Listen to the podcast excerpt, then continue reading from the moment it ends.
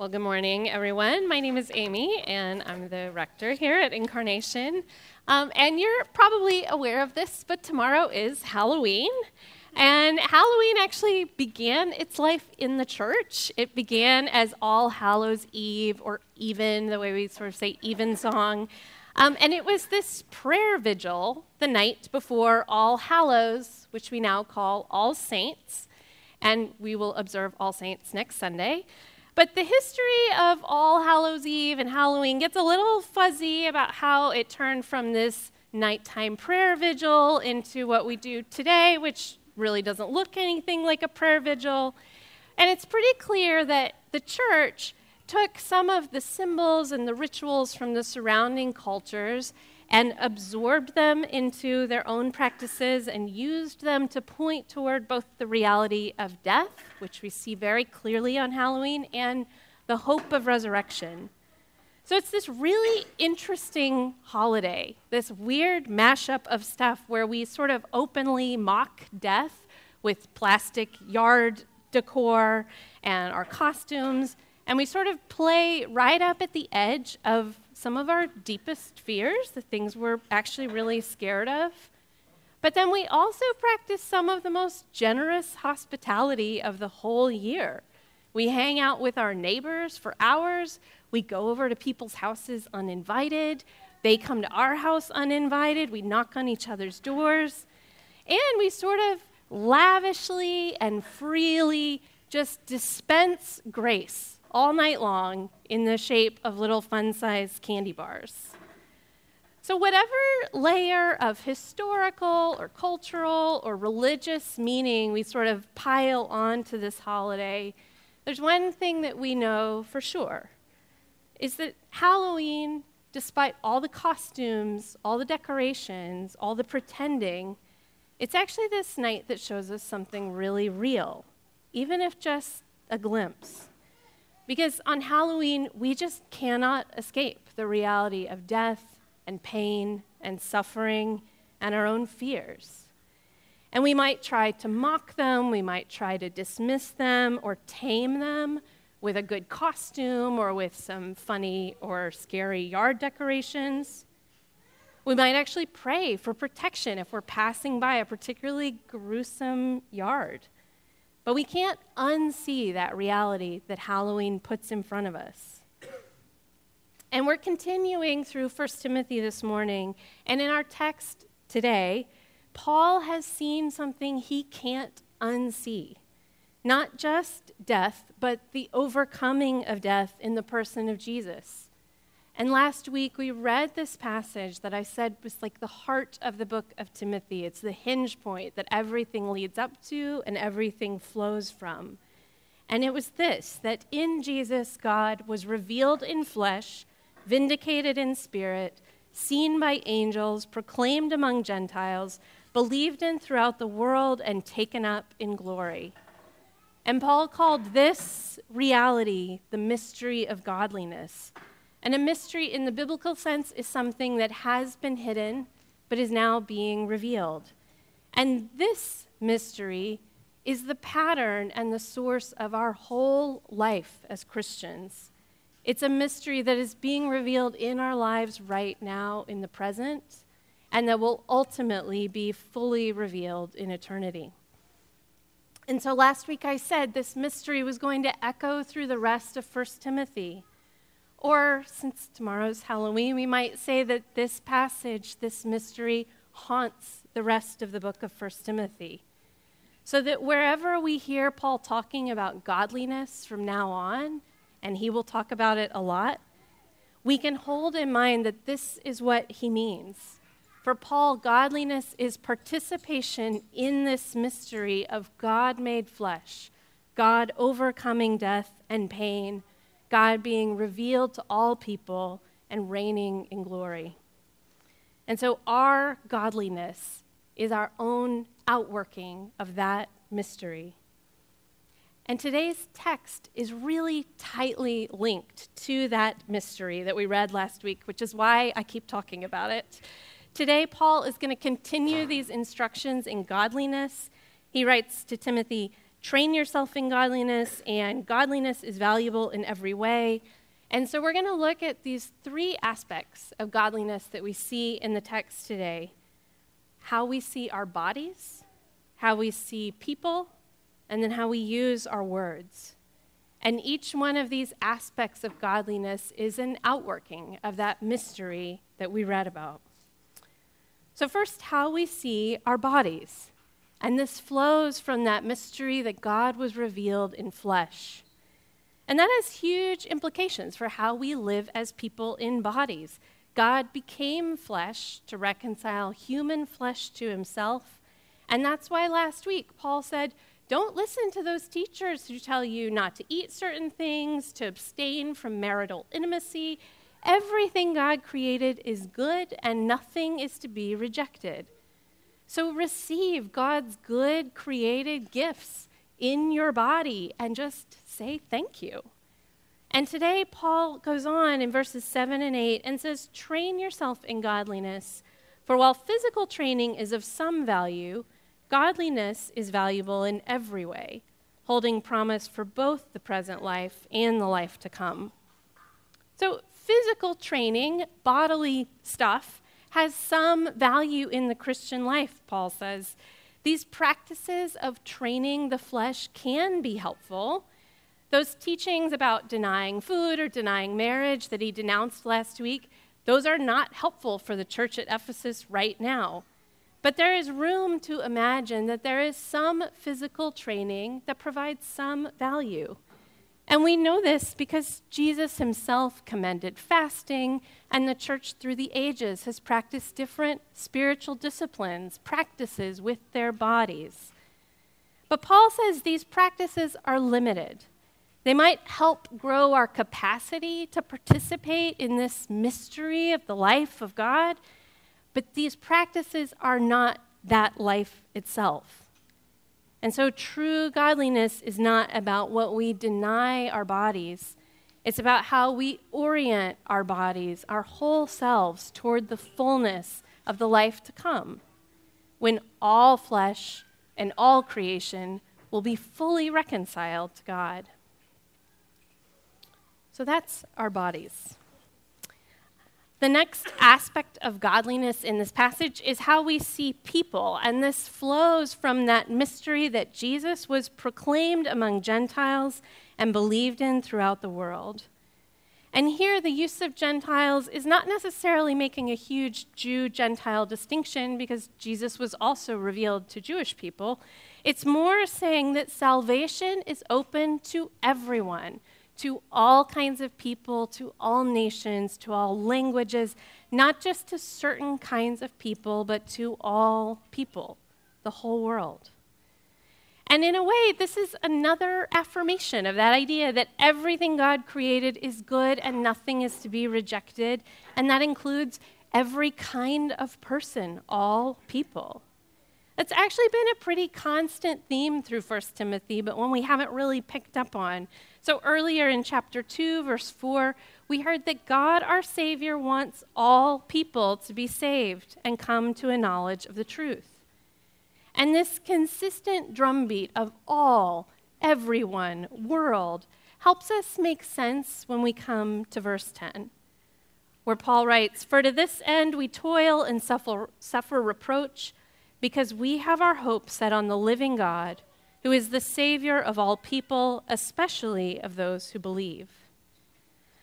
Now, a lot of ink has been spilled on this verse, trying to make the word Savior or the word all mean a few different things at the same time, or trying to kind of shoehorn this into a framework of limited or unlimited atonement. And if you don't know what I'm talking about, that's great. But if you were in sort of a young, restless, and reformed space at some time in your life, then you may have heard some of this wrestling. You may have read some of the ink spilled on this passage. But the plain sense of the text and the way the church has mostly read it throughout history is a lot simpler than that. It simply says salvation through Christ is for all people, for everyone, and that those who believe respond to Christ in faith, but the offer is wide open to everyone. And so true godliness leaves no room in the way we view people for a narrow or exclusive gospel. True godliness is longing to see all people brought into God's saving love. So we've seen true godliness in regard to our bodies, in regard to people, and then finally, and this is kind of the main thrust of the text, in how we use our words in our speech, because the mystery of faith is something that is proclaimed. And so this passage has a lot to say about what our proclaiming looks like and sounds like. In verse 6, he calls the words of the faith and the sound teaching nourishing. Godly speech is nourishing. It feeds people, it strengthens and sustains people. And then Paul goes on. In verse 11, he tells Timothy to command and teach. In verse 12, he says to set an example in his speech. In verse 13, he says, give attention to the public reading of Scripture, to exhorting and teaching. And in verse 14, he mentions prophecy. And we get the impression from this passage that the church at Ephesus is a really talkative church, that they're very wordy, that Timothy and those around him are just doing a lot of talking. And that talking includes teaching, it includes exhortation, it includes prophetic speech, and the reading aloud of Scripture, which back then would have meant the Hebrew Scriptures, the Old Testament. And for thousands of years, the public reading of Scripture has been the way that God reminded his people who they were and what story they were a part of and who their God was and what he was like. And the church, from its earliest times, has continued this practice before they had the New Testament and then after they did. And we still do this. That's why we read 4 passages of Scripture every Sunday. And I must say, we kind of had our all-star readers today, so nicely done. It's why our prayer book and our liturgies and our daily office are just almost entirely composed of Scripture. And it's why when we preach, we try to stay really close to the Scripture. The reading of Scripture anchors all of us in the story of God, in the story of who we are. And that is the story that we proclaim. Well, I want to close just paying particular attention to one kind of speech that Paul talks about here that is something we don't talk about a lot, but something that crops up a lot in the New Testament, and that's prophecy, prophetic speech. Verse 14 says, "Do not neglect the gift that is in you, which was given to you through prophecy, with the laying on of hands by the council of elders." And prophecy doesn't have to be a scary idea. It's simply speech that is inspired by the Holy Spirit. It's a revelation that God gives for the encouragement or the building up or sometimes the challenge of his people. And Jesus told his disciples that people would prophesy in his name, and we see that from the opening scenes of Acts all through the New Testament. The New Testament church is a prophesying church. They are speaking words from the Holy Spirit to one another. And in this passage, it looks like we might have a very early picture of something like an ordination of Timothy, because we see the leaders of this church at Ephesus have surrounded Timothy. They have prophesied his spiritual gifts. This doesn't mean that their words brought these gifts into being. It just means that their words saw something that was there and spoke them. And then they laid their hands on him. They took those words that were spoken and they touched his shoulders and spoke them while touching his flesh. It's this embodied act. And it's so powerful. The words we speak to one another are so powerful. And because of that, we also need to be careful with them. Anytime any of us claim to speak for God or claim a prophetic utterance, we also open up the possibility of all kinds of harm. And that's why Paul pays such close attention to these instructions about words, about the way of speaking, about the kind of life that accompanies the speaking. Words are powerful, and so they have to be accompanied with a life that demonstrates the words. They have to be anchored and rooted in Scripture, and they have to be rooted in a community of faith. But on the other hand, I think sometimes we can be so hesitant to speak those words that we actually neglect the gift that is in us, the thing that Paul is warning Timothy not to do. We can sometimes fail to put these things into practice, which is what Paul tells us to do. So true godliness doesn't let us do this. Godliness means speaking and teaching and prophesying and reading aloud words that are nourishing, words that anchor us in who God is and what He's doing, words that encourage and strengthen one another in the faith. And we speak these words prayerfully. We speak them in community, hemmed in by Scripture, dependent on the Spirit, but also boldly and expectantly. Well, in just a minute, in our silent reflection time, we're going to do what Paul says, and we're going to practice this. We're going to put this kind of godly speech into practice. And so I've actually put the instructions in your handout under the silent reflection and song of response. So you don't have to remember them, but I'm going to give them here too and then tell you what we're going to do with them. So first, what I want you to do is to ask the Holy Spirit to reveal to you a gift that is in you, that God has given you for the building up of His church, of His kingdom, of His people. And then write it down. I would recommend writing it on a place on your bulletin that you don't mind tearing off later. And when we come up for communion, we will bring these papers where we've written our gifts. We'll have a place where you can drop them, probably right here, just as an offering of ourselves and our gifts to God, to this community, to His work in the world. And no one will read those. So this is a confidential activity. Katie and I are not going to then go and read them all. This is just an act, an offering.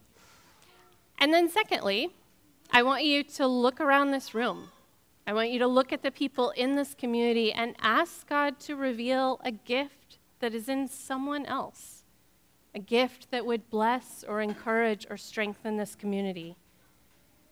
I want you to pray over it. Ask for wisdom and discernment. And then if you feel comfortable later at the peace or after the service, tell that person. We will trust together that the Holy Spirit will filter what we tell one another, that we will interpret, that we will submit this to prayer and Scripture and to the community. But let's practice this simple act of prophecy, just like Paul tells us to. We can imagine this whole exercise as sort of a Halloween reversal, because instead of putting on a costume or hiding behind a mask, we're actually going to help each other take them off. And instead of taming or mocking or dismissing death, we're actually going to practice stepping into more of the resurrection life that Jesus wants for His church. We're going to practice seeing each other and speaking to one another in the way that God does, participating together in this mystery of godliness.